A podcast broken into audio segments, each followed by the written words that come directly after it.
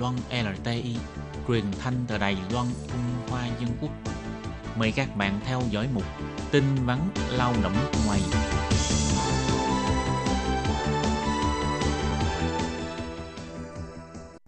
Hoàng Lam và Thúy Anh xin chào tất cả các bạn. Hôm nay lại đến giờ nói về tin vắn lao động. Hôm nay mình sẽ chia sẻ với các bạn về dịch sởi mới bùng phát. Cho nên uh, các bạn phải lưu ý nha.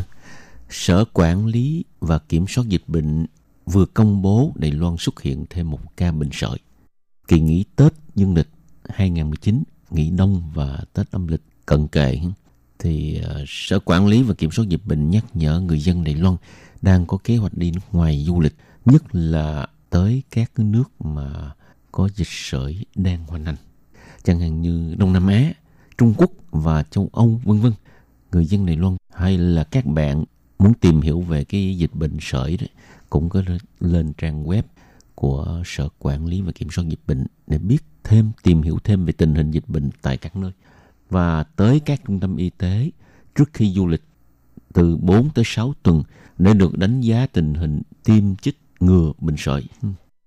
Thì trong lúc du lịch ở nước ngoài cũng cần phải lưu ý vệ sinh tay và chú ý bảo vệ đường hô hấp. Sau khi trở về Đài Loan, nếu có các triệu chứng bất thường thì cần phải lập tức đeo khẩu trang và tới bệnh viện để chẩn khám. Ừ. Thì bệnh sởi là một căn bệnh hoành hành rất là dữ dội và trước đây cũng đã bùng phát qua ở Việt Nam. Thì các bạn cũng nên để ý. Thì mới đây, Sở Quản lý và Kiểm soát Dịch bệnh cho biết ca nhiễm bệnh sởi mới được phát hiện là của một người đàn ông 20 tuổi. Từ ngày 2 tháng 12 thì anh này liên tiếp xuất hiện các dấu hiệu bệnh như là mệt mỏi, sốt, vào ngày 5 tháng 12 thì xuất hiện dấu hiệu như là mẩn đỏ, nên đi tái khám và được chẩn đoán là mắc bệnh sởi vào ngày 10 tháng 12. Trong thời gian xuất hiện dấu hiệu bệnh thì anh này không có xuất ngoại, nhưng do môi trường làm việc khá là phức tạp, nên không bài trừ khả năng là bị lây bệnh từ người không có dấu hiệu bệnh rõ rệt. Thì hiện tại ca nhiễm này đã bước vào quá trình hồi phục. Qua kiểm tra thì trong thời kỳ có khả năng lây bệnh, bệnh nhân này ngoài đến bệnh viện để khám bệnh thì không có hoạt động nào ở những nơi công cộng khác. Hiện tại thì đơn vị y tế cũng đã nắm bắt được tình hình của 173 người đã tiếp xúc với anh này, gồm có người thân và các nhân viên y tế, nhưng mà cũng chưa phát hiện được tình trạng lây nhiễm bệnh. Nhưng họ vẫn tiếp tục theo dõi cho đến ngày 27 tháng 12. Do là bệnh sởi nó lây lan qua con đường không khí nên nhắc nhở người dân có những cái triệu chứng dấu hiệu như là sốt cao, viêm mũi, viêm kết mạc, ho, nổi mẩn đỏ thì phải nhanh chóng đeo khẩu trang và tìm đến bệnh viện để được chẩn đoán. Đúng rồi. Năm nay Đài Loan đã phát hiện tất cả có 36 ca bệnh sởi, trong đó có 9 ca là lây nhiễm từ nước ngoài về. Sở quản lý một lần nữa kêu gọi người dân Đài Loan cũng như các bạn từ nước ngoài, chẳng hạn như Thái Lan, Philippines, rồi Indonesia, Việt Nam về trở lại Đài Loan á, nếu cảm thấy mình có các triệu chứng như sốt cao, viêm mũi, viêm kết mạc, ho, rồi nổi mẩn đỏ thì phải nhanh chóng đeo khẩu trang và tới ngay bệnh viện để khám chẩn ha.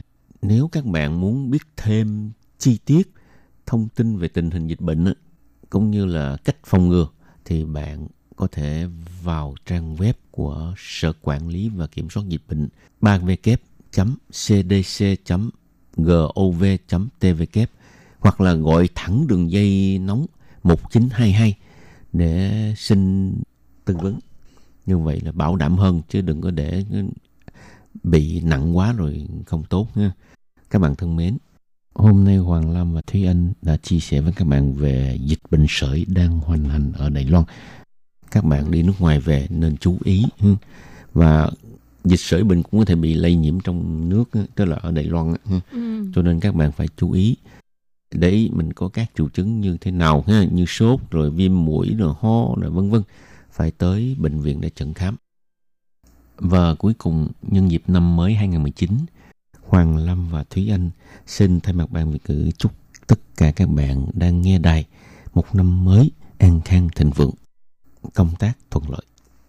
Các bạn thân mến, chuyên mục tin vắn lao động nước ngoài của hôm nay đến đây xin chấm dứt. Hoàng Lâm và Thúy Anh xin cảm ơn các bạn đã đón nghe. Xin chào tạm biệt. Bye bye.